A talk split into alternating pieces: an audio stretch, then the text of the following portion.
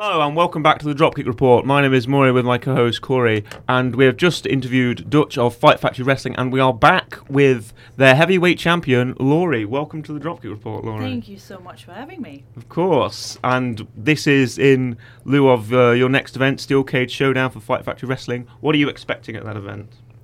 I expect quite a lot, to be honest. Okay. I mean, the whole event is like happening in a cage. Yes. So every match is happening in a cage. Mm. Um, every match, however, has a different stipulation in Mm. it.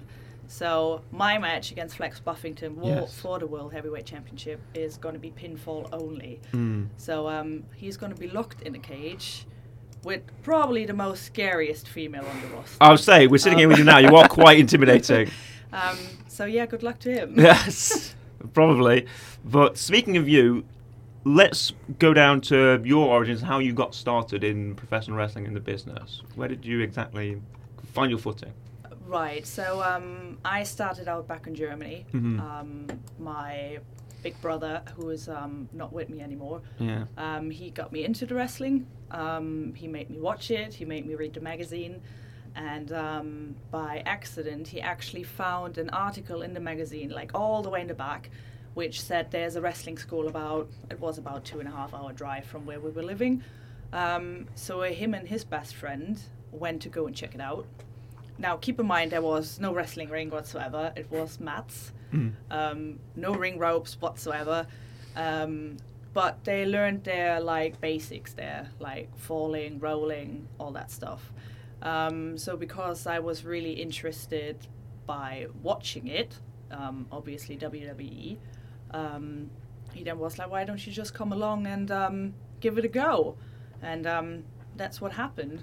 And um, yeah, a few years after that, um, we basically made a decision like this is not enough for us, so we Mm. want to progress in this. Um, so we found another um, wrestling school slash promotion. Um, and yeah, we went there to train, and they had a Mm. wrestling ring. Now, keep in mind that wrestling ring wasn't the softest. um, it was it was rather hard. Mm. Um, I hated every minute of it. Um, but yeah, this is basically how I started. Mm. That was about, yeah, you can say about 20 years ago now. Yeah. And That's nearly as long as we've been around. well, yeah, around about yeah, goodness, yeah, yeah, yeah. Um, but still, it's great to hear how you got origins in Mm. the business as well. But speaking about um, Fight Factory, how did you get involved with sort of the local sort of indie scene here in Lincolnshire? Um, so me and my partner Robin, we moved to England in 2015, Mm-hmm. um, all for wrestling. Yeah. Um, so we left Belgium together, uh, moved over here, and we moved to Norwich back in the day. Um, Big, which big hub for wrestling. Yeah. Big gotta hub say. for wrestling. Yes. So WAW was Yeah. um, was their promotion, run by Ricky Knight Mm. and uh, Saraya Knight, um, and we worked with them for quite a few years. Um, I had a lot of really good matches Mm. there. Um, I had the opportunity to um, step in the ring with former WWE stars like Mickie James Yeah. or Victoria. Mm. Um, I met a lot of like the guys they brought in. Um, uh, I stepped in the ring with Jazz. Yeah. So um, it was it was a really really good time, and um, we did decide to move away from Norwich. Um, maybe I've fallen out with the owners, um, which is now like we're like on an alright basis. Yeah. Um, but back in the day, it was just like yeah, it's it's better to just move, um, just get away from it, and um, let it settle and see what happens. Hmm. And um, yeah, we moved to Lincoln. Oh, there you go. And you've since found your sort of uh, base with Fight Factory, which is really great to see. So when we spoke to Dutch, he spoke to us a lot about that. Obviously, he's a coach as well. He spoke to us a lot about the training aspect and seeing students grow into finding their feet with pro wrestling. Have you found anything like that? If you if you've been involved in sort of that side or seeing like maybe uh, younger recruits sort of build themselves up with uh, the, the promotion. Um, so when um, when we were still living in Norwich as well, um, me and my partner at one point were running their junior classes. Yeah. So we were training the juniors um, besides like Zak Knight, Roy Mm, Knight, um, mm. Saraya, and Rick. Yeah. Um, and then when we moved over here, um, we done basically the same. Now keep in mind we didn't really have like the juniors back then yet. Mm. Um, they started with the juniors a little bit later, I think. Um, but we did help train like the upcoming stars. Um, some of them are still there. Some of them have left the company. Um, but yeah, we, we did train. I still go down to training now, um, go and see what they do. It's nice to see how they progress um, throughout this time, like going into the training and then being able to be put on the shows in front of like an audience, which obviously in the training facility you don't have. So um, it's it's really really nice to see how they just bloom, how they like Mm. come out of their shell. Oh, wow. Corey? So when we were speaking to Dutch, um, he had big, big props for, um, I guess, your character work, but also getting the audience involved, kind of getting the crowd involved, whether it's them liking you or whether it's the opposite, and them completely despising you as a heel. What is it like with a, a smaller crowd in particular? Because again, with Dutch, we mentioned indie crowds, especially smaller crowds, tend to be a bit louder, a bit more rowdy, and a bit more into it. Yeah, um, it uh, for us. I've always been told, like when I when I started, it doesn't matter if you wrestle in front of 500 people, in front of 50 people, or in front of 10 people. Um, you still bring your A game. It doesn't matter.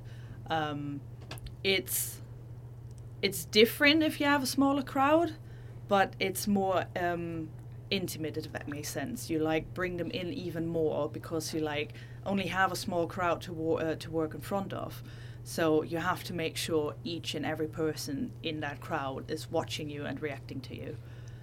So um, th- there's a difference, but I don't really like make it a difference to myself. Mm. Like it doesn't matter how many people are in the room. Mm. Dutch also praised you a lot for, as Corey mentioned, able to sort of turn the fact the fact that perhaps you started as uh, a heel, let's say, and you didn't change much about your style, but the fans sort of grew to grew to support you as a face. Have you found that sort of natural progression to influence your character in any way, or your persona, let's say? Not my character. Okay. I'm I'm still the same Yeah, person in the ring. If if you hate me, you hate me. If you like me, you like me. That's how it is. But um, I'm most of my wrestling career. I have been the heel, so I have been the Mm. baddie. Mm. Um, and it was like even before we moved to Lincoln and um, Dutch and Becca brought Mm. us in, it's like okay, we're going to bring you in, but we want to have you not work as a heel. We want to have you work as a face. So Yeah. it was like okay, but that's where your training comes into play Mm. as well. It's like if you can work both things. It makes it so much easier. So you're versatile in, in what you actually can do. Mm. Um, I love the people hating me. That's, Yes. that's just that's just me. That's Yeah. my character. I absolutely love it to like wind them up and really like Yeah. get angry in the ring. Um, but now that I have been the good girl for like a few months now, Yeah. especially in Fight Factory, it's like even though some of them still hate me, maybe. Um, but a lot of them grew towards the thing like, okay, she is the good girl now Yeah. um, it it doesn't change my my work in the ring. I am Mm. still aggressive. Um, I, I do what I want. I it, yeah, it doesn't Mm. really change. It's just the the crowd is more behind me than other people. So. Mm. Wow, wow. And let's talk that in ring style. Now, with for most people who say watch, um, I don't know, WWE, let's say, that and they think of the sort of big hard hitters, you're thinking of um, people like, I know, WALTER or Gunther, or your own Marcel Barthel of, um, or is it Axel Dieter Jr. was his previous Mm. Yeah. exactly. Um, they're sort of the European, almost strong style that you've developed, right? How would you speak on that? Is there a way that it's sort of it's come from your roots, or there is sort of versions of like 'cause obviously there's a Japanese style of it, and it's with now sort of a European sort of Brit wrestling, kind of British strong style almost, which is developed from that. Oh, ooh, that's a good question. Hmm. Um, I more or less became uh, an all rounder. I can like work any style. It doesn't really Mm. matter. You can see me like high flying through Yeah. It doesn't happen a lot. It, it's like on occasion, um, but it's for some reason I think this kind of style has been drilled into me Mm. when I was uh, trained by Saraya Knight. Yeah. Um, obviously, she does know her British wrestling. Yes. Uh, she has been traveling the world. She has been like, but she always stick to her British roots.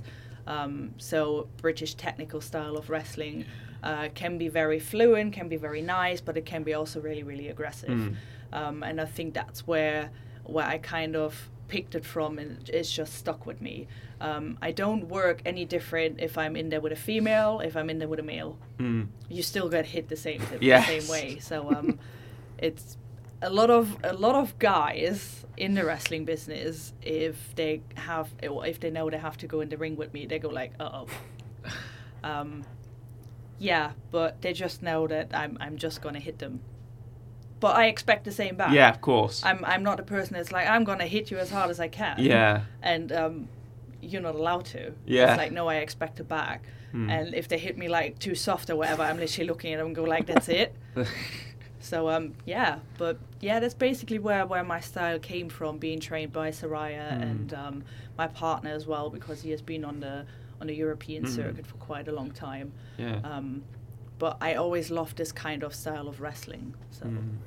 when we had Dutch on as well, there was a lot of conversation about um, being in a ring, doing your kind of normal stuff. Again, Dutch being a kind of bigger, more strong style here, But he said he also likes doing comedic wrestling. And now your match in Stoic Showdown is against Flex Buffington, Mhm. who I would categorize as a comedic wrestler. And if anyone's seen him, will probably agree. What is it like being in a ring with someone that's more, more of a, I guess, comedic style, or more of a he isn't going to be as maybe serious as all the other people, but it's kind of working in that sort of range. I adapt. Perfect.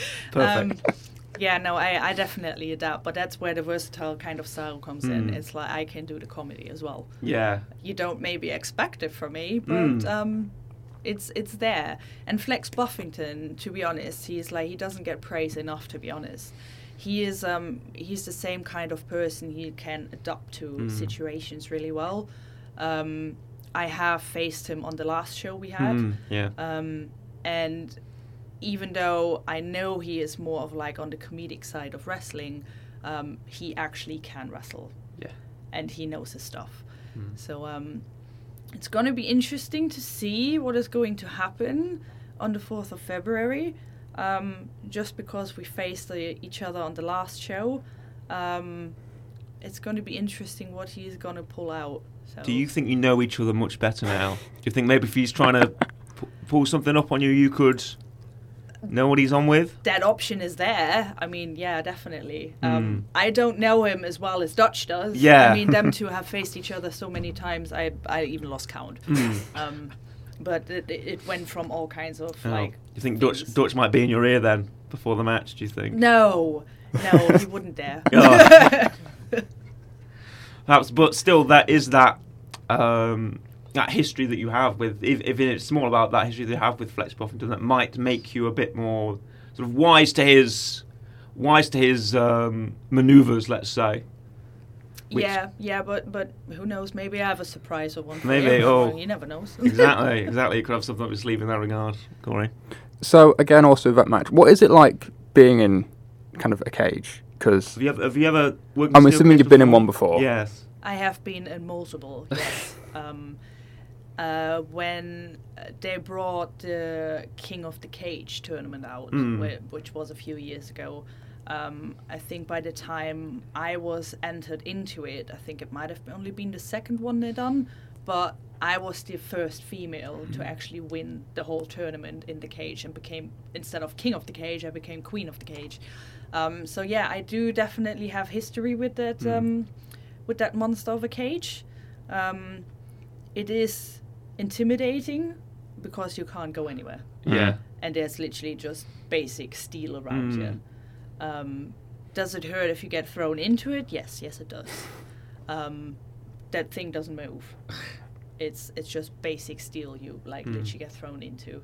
Um, but yeah, I, I do have my history with the cage. Um, I'm glad I'm in the cage again because it's fun, um, but hard at the same time. Mm, yeah, of course. So your your body is literally getting pushed to to the limits. Mm. And speaking of things that might be more difficult, when you're with, obviously you've worked with a lot of promotions throughout Europe and the UK, and when you're with a promotion, um, often when you're communicating with the promoter, you might if if you've got ideas of what he wants, or if there's like a, a promo or a particularly long match, is there any where do you sort of trust the promoter much more, or would you kind of trust you and yourself and your opponent? It depends what. How do you define that relationship? Um, well, it's it's when I get like booked in like different promotions and stuff. It's like up to the promoter what he wants from you. Um, so if you turn up and he goes like, "Oh, you have like ten minute match," um, okay, what do you want in it? And it's like, it's up to you. Most of the times when I turn up to to shows and stuff, and they go like, "Okay, you're wrestling this person, you have that much time left," and when I then go and ask, it's like, "What do you want in specific in there?" I leave that up to you. You know what you do. Mm. So, yeah, it's Yeah, of course. it's always um always different. Mm. Each promotion or company is different when you turn up. It's like they all have like a certain set of ideas what they want you to do, um, or you get like get like kind of like a vision beforehand already. So um, but yeah, this is how I just go into it. I I cross that bridge when I get there. Yeah. Adaptability Yes. is the Yeah. name of the game here, obviously. But speaking of that European scene, what are your few favourite memories from your time in Europe? Um, so when I when I left Germany, I was 21 years old. Um, Wow.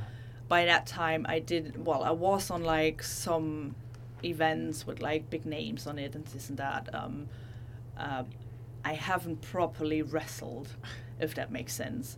Um, so I started to become a professional wrestler once I moved to Belgium, because once I lived in Belgium, I was able to travel around, go to Italy, uh, being booked in France, which was quite. I think the first three years of my wrestling career properly, France was actually the place where we have been more or less every weekend.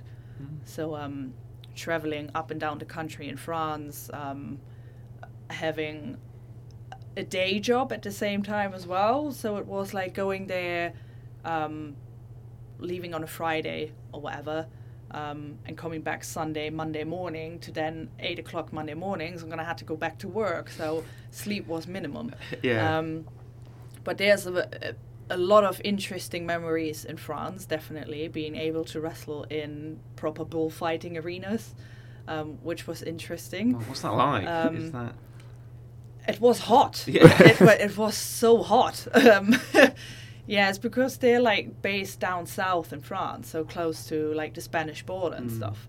And um, over day, the, obviously the sun was shining, and the canvas of the ring it wasn't like fabric. It was more like um, you know the things the lorries have on their trailer on their trailers, like Yeah. that kind of um, shiny material, which like, also like top, was like top Yeah. bowling kind yeah, of. which yeah. also got really really hot.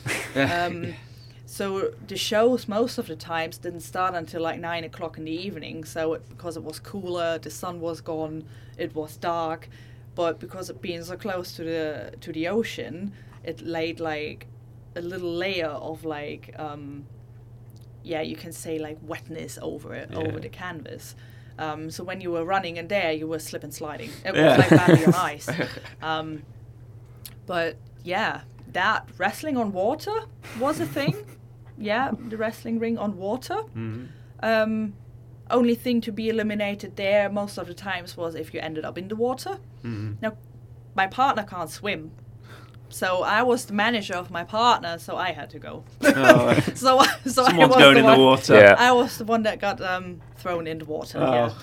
Yeah. Um, but yeah, um, my first proper outside booking uh, where I also had to fly, uh, which was an experience on its own because I've never been in an airplane before, Mm. um, was getting a booking in Finland. Um, and I was honestly, I did not want to go. Um, just because I was so afraid of flying. Oh. But once I was on the airplane and it took off, I was like, oh, that wasn't so bad. Yeah. And then I was like, I still need to get down. And that wasn't bad either. So I was like, okay, I can do this. Yeah. So I knew like I, I don't need to be afraid of flying. Um, Mm. But yeah, that that was an experience. Wow. How was Finland? It was it was interesting. Um, having the girl I wrestled over there um, come over to England Right. um, work for Saraya Knight's promotion quite a few times, so we kind of knew each other. Um, so her promoter, um, which we wrestled in France with as well, um, knew me as well because obviously I started my wrestling stuff over in France, and um, I think I must have just impressed him the way I was working. Um, that he was just like, yeah, I want to bring you over to Finland. So, I, I I remember the match being hard. Um, the crowd was interesting because obviously it's it's Yeah. a Finnish crowd. yeah, yeah. So um, I didn't really know what to expect, but I just I just went with it. when I was um, not only did I watch a lot of footage because during our research period, Yes. not only do we watch a lot of footage, obviously people that we interview, but also lots lot of people who are sort of in or sort of come from similar backgrounds. And when I was watching a lot of European um, wrestlers being interviewed, they'd always talk about sort of European people have a sort of different outlook on professional wrestling than perhaps uh, British or American people do. Do you find that's true?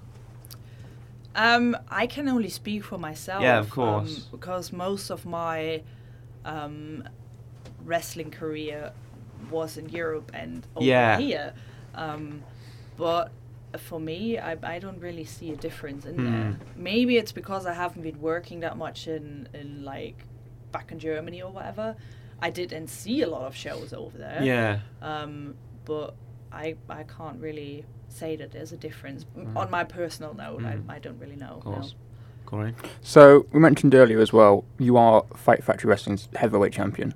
What is it like being the kind of not only a champion in the company, but I guess their main champion, their kind of top person? Because you are, in a way, you think like WWE, you think like Roman Reigns. He is kind of the face of the company currently. Right. He is kind of that main person. You put a belt on him.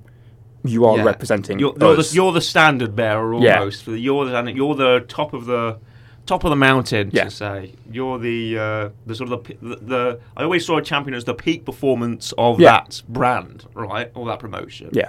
What is it like being that and kind of being that champion and being picked and going right? We The belt's you know, going on you, Yeah, almost. You've earned this or whatever. And this is on you now. It's um, it's a huge responsibility. If that Mm. makes sense. It's um, for me it was an honor. Um, just for the pure fact, again, I was the first female to actually be able to hold the World Heavyweight Championship in Yeah. Fight Factory Wrestling. Um, but it also means each time you just have to bring a bit more Mhm. than than on your last show Yes, or yeah. event.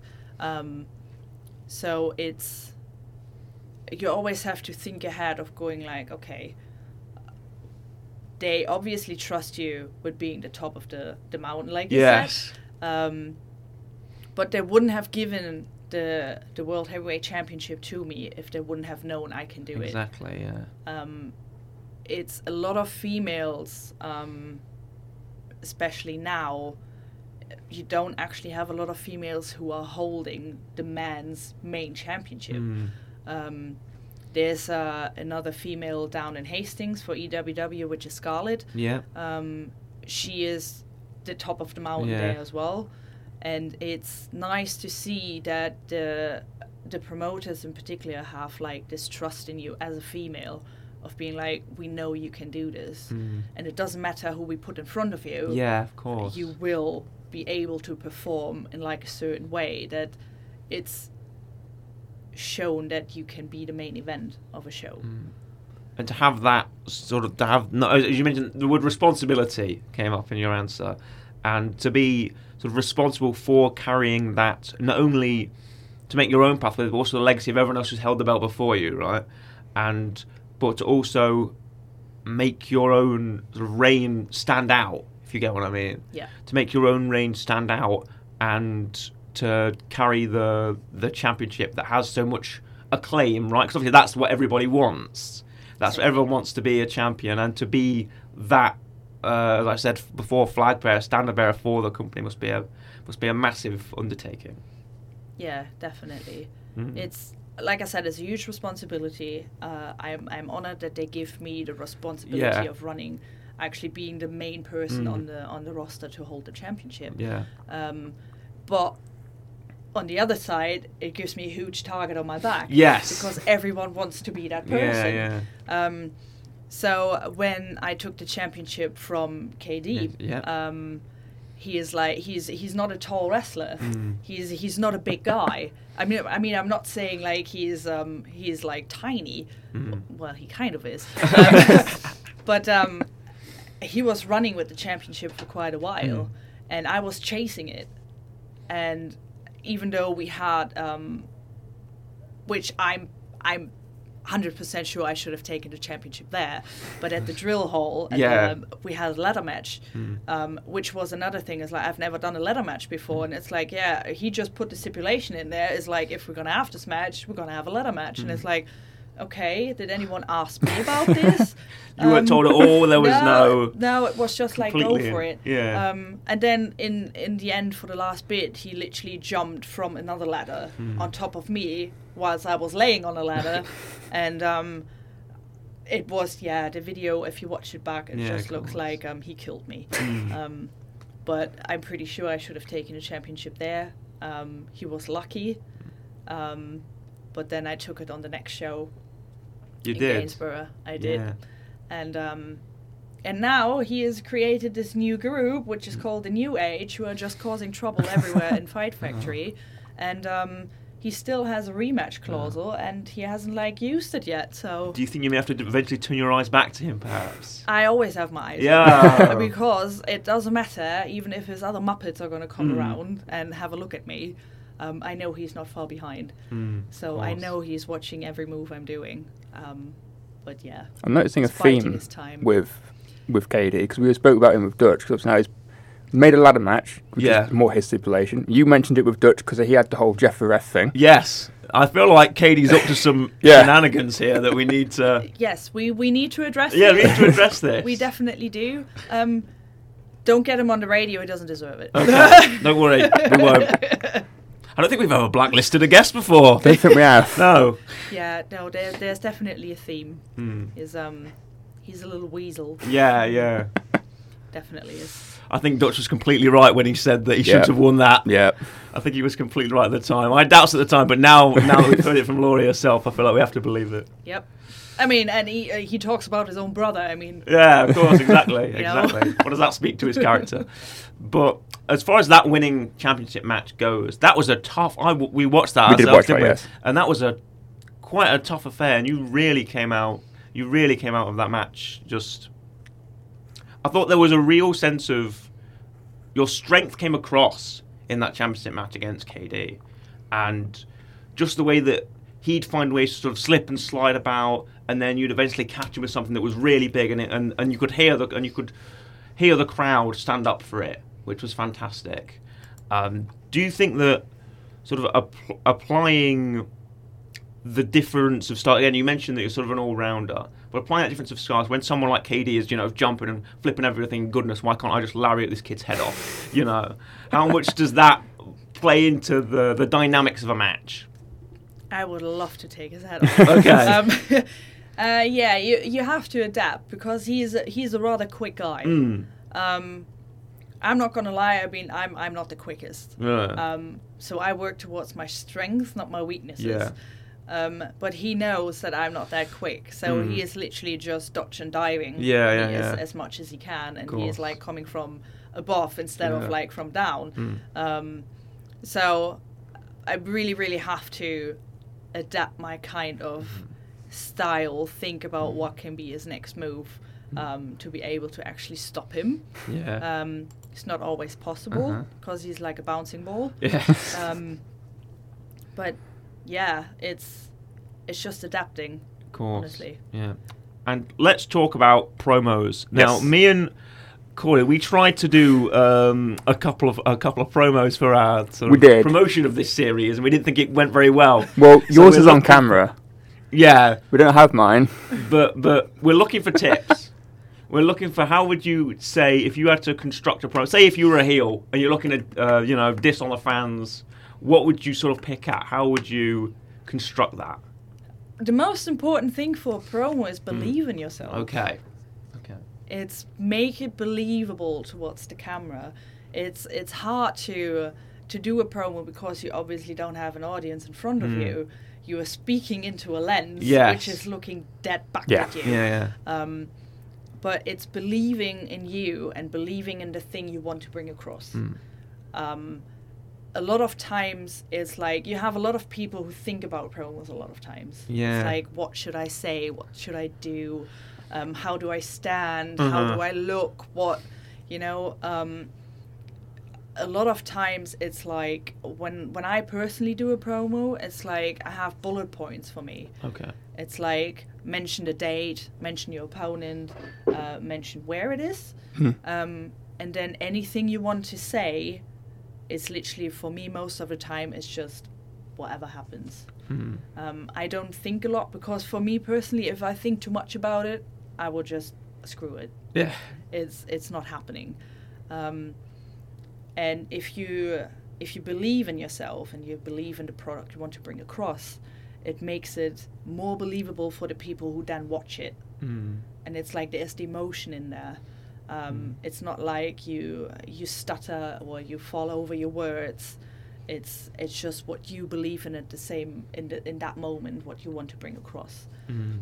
Course, and it's about conveying that message again, no matter no matter whereabouts it's done. But for me and for me and Corey, often me and Corey like to like to discuss our Yeah.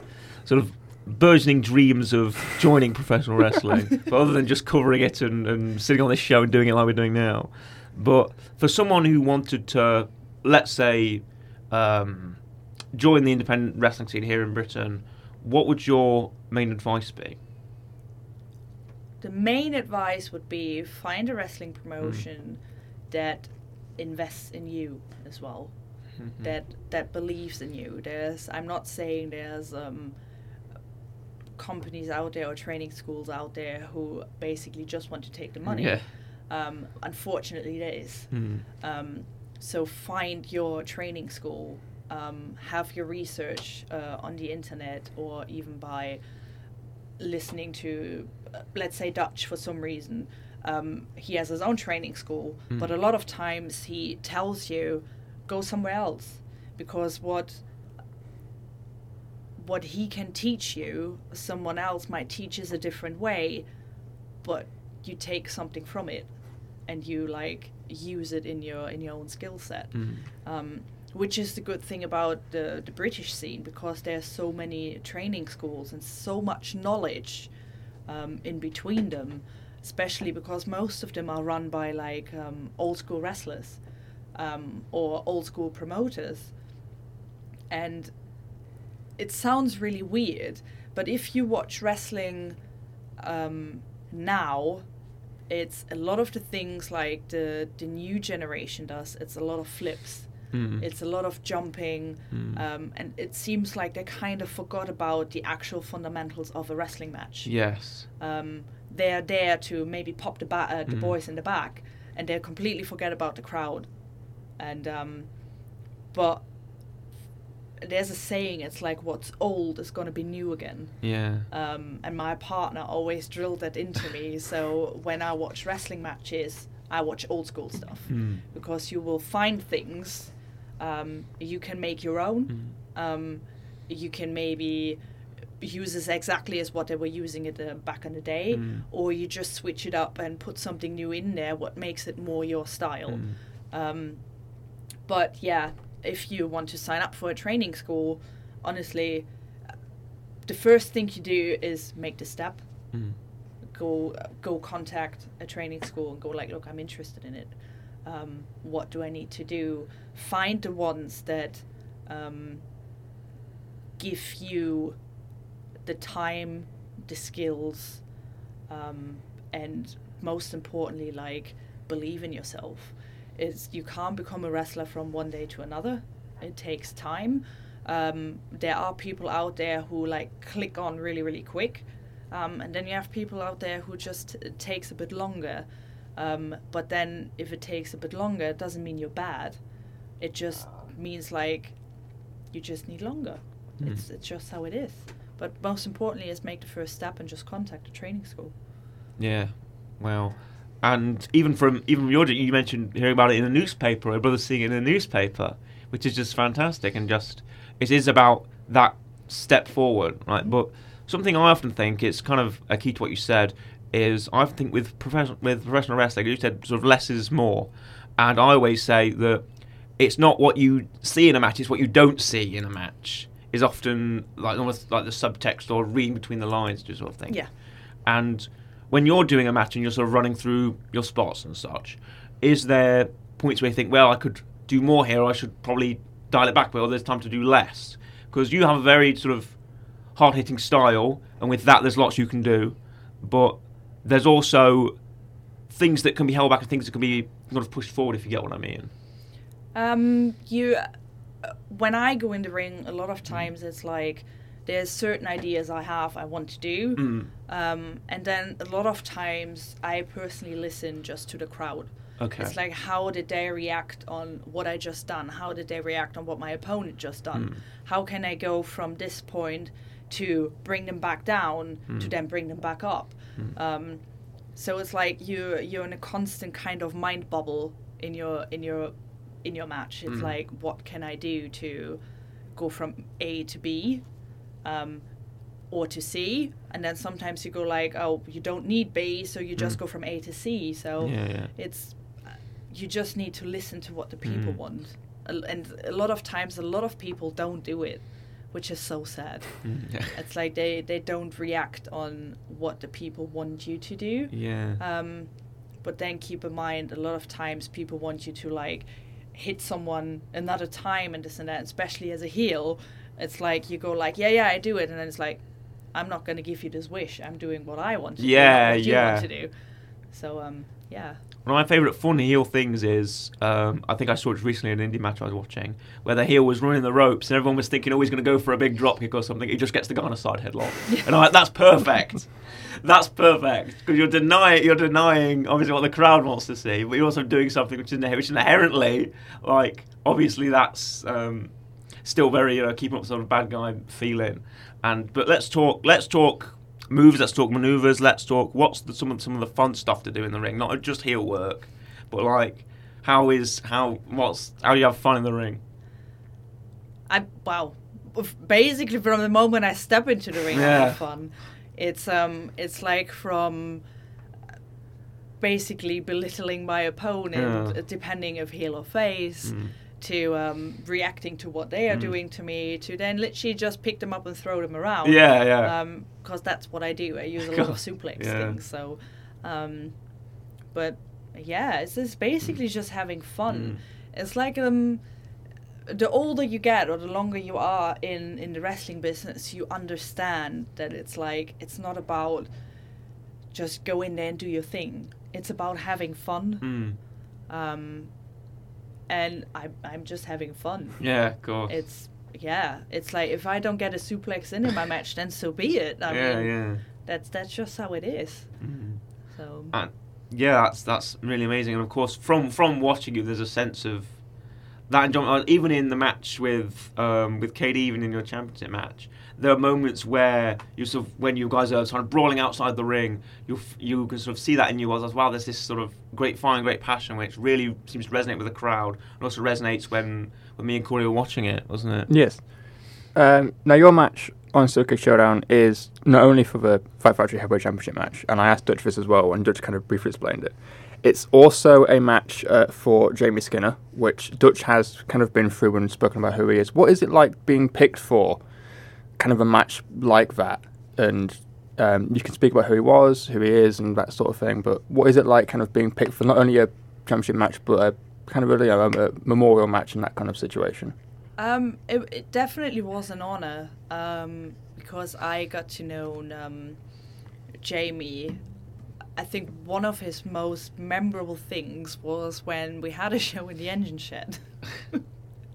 and of all people, he was like he was dressed up as a as Eliza Rue, Mhm. um, which was the other female on the on the roster, um, and another time he was like dressed up in like a kind of like blow up suit or Mm. whatever, and he was like basically just going after Robbie X.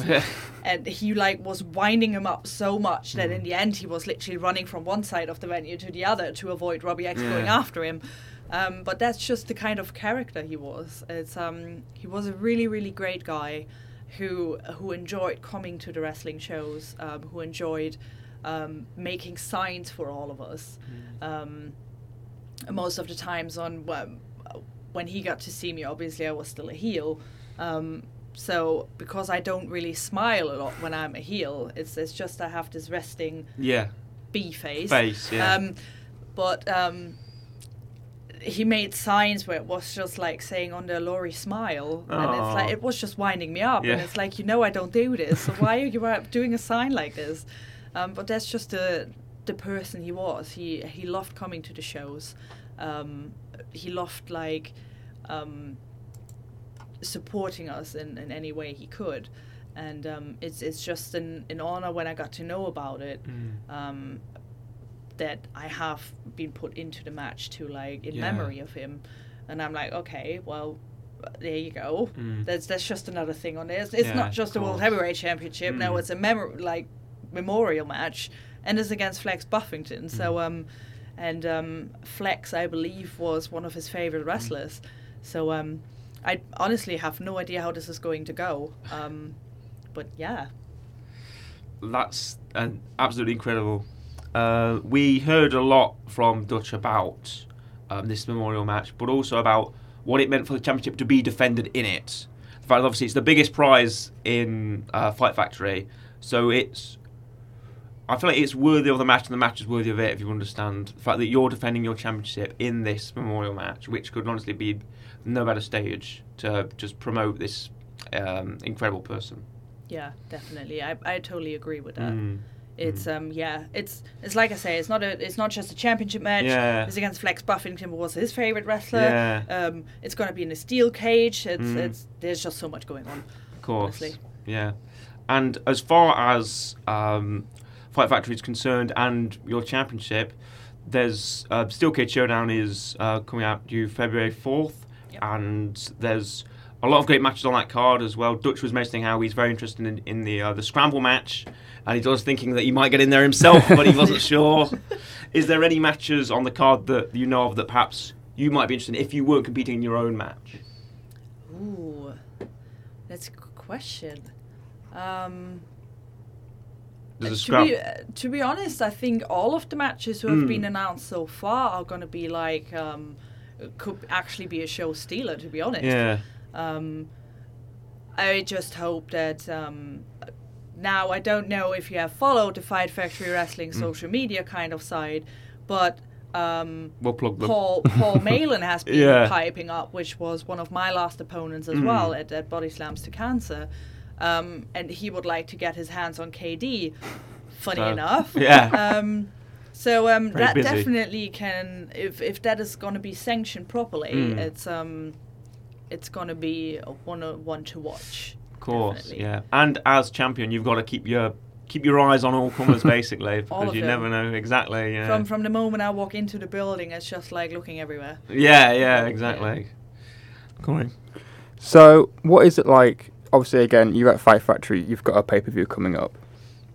Is it kind of fun doing more kind of pay per view stuff, or The maybe sort of being a main bigger style event and shows that you're that you're running. that sort of thing? Because obviously, some some in the events you've got like um, in the UK things like Progress or um, ICW, which run uh, kind of more house showy stuff that lead up to pay per view. Fight Factory is pretty much just big event every single month, and you do kind of social media and yeah, the build to that it. sort of thing. What is it like doing the kind of bigger events compared to smaller stuff? Um, well, I I would say like their biggest biggest event of of the year for the last nine years is Body Slams Oh, to Cancer. yeah. um, which is a charity event.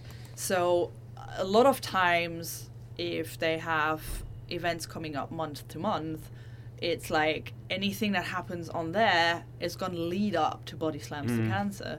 So anything can happen in between that year from the last Body Slams towards the new one. Mm. Um, but it's Fight Factory is proud, if that makes sense, to Mhm. um, to have be able to to do the shows on a on a bigger scale, Mm. like having the technology in there, having the screens, having Mhm. all the lightnings. There's like pyrotechnics. There's like Mm. smoke stuff going in and it's I think it makes the product look a lot better. Um, but even if they wouldn't have it, Mm. I don't think it will make a difference. So um, it's you can you can think of like having the events like how they run it, and then think about like working on a camp show. Mm. It's like most of the camp shows. It's just like you're out on stage, ta-da, I'm here. um, and yeah, but I don't I don't think it m- makes a big difference to be honest. Wow. Mm. And I don't want to put you on the spot here, Lory. Oh dear. Obviously, this is coming out the coming out the day before uh, Steel Cage Showdown. Correct. Would you have any words? Perhaps Flex Buffington is listening. Perhaps this has received some promotion, and the Dropkick Report is uh, maybe mentioned in some regard. But would you have any words to your future opponent, and any predictions, perhaps, for for the outcome of your championship match? Um, I would say, Flex, if you're listening to this, um, I would suggest you get in there with a fresh set of like ideas because um, I have been watching all your matches. You have been doing throughout your time, and um, I'm not one to mess with. Mm. Um, I will go in there and I will give it my best. And if I have to smash your head into the cage, then so be it. Um, but I will be walking out still world heavyweight champion. I'm terrified. Yes, we Lory. believe that 100%. Yeah, yeah, of course. But before uh, we leave you today, Lory, who have you been? You say you've watched a lot of old matches and you find some of your best stuff in there. Who are the two wrestlers that you've been watching recently that have really been impressing you? It can be, you know, 1990s, 1980s, even up to today. Who matches have you been watching that you've been really enjoying recently? Oh God, recently. I actually recently haven't watched any Oh. wrestling. um, I just uh, like how my my day job is, and well, day job, night job, Mm. let's say, um, and having the time like once you wake up and then get all your other things done before Yeah. you go back to work. Um, it's like I don't really have time. It's like Oh. I just want to want to relax, if that makes sense. Okay. Um, Your goats, then. Who are your, your the people that you really Ooh. look up to in wrestling? Um, I would say a lot of times um, when I watch like wrestling matches, there's um, Bret Hart Mm. is is one of them. Um, Eddie Guerrero Yeah. is is another one. Um, I loved his heel work. I Mm. loved how how he um, like weaseled his way around in his matches. Um, Will we be seeing the Eddie the Eddie Guerrero chair spot, will that be coming? uh, Steel Cage Showdown. oh, but you never know. Yeah, you never know. But God, there's so many. It's like Yeah. even like names like Paul Orndorff and Mm. stuff. It's like there's just I I love watching the the old school kind of things. Mm. And then if you watch like the new stuff back, like from from the recent WWE events Mm. or or something, it's like you think like this no. Yeah. this is just this is just too new school. I'm I'm not against it. I'm absolutely not against it Mm. because like everyone has a different set of like what he wants in a wrestling Mm. match or what the fans want to see or whatever. Um, but I will probably always go back to like yeah, the, the old school kind of things of how they bring the people into Mm. into the wrestling match and how they literally like just throw out the line and like will you back in Yeah, yeah, yeah. but yeah Which is obviously fantastic to hear. And um, before we do close the show, now's your time to just plug away. Is there anything you want to get out on the air? Your social media, Fight Factory, anything you just want to open forum, basically. Um, I would definitely say if you if you can um, follow Fight Factory Mm. Wrestling on Instagram. Um, they are on Twitter as well, which is Yes. FFWUK. Yep. Um, I believe it is.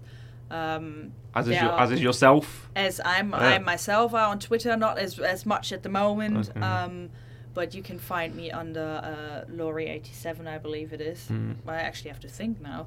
Um, you can find me on Instagram, which Mm. is um, underscore Lory underscore 87.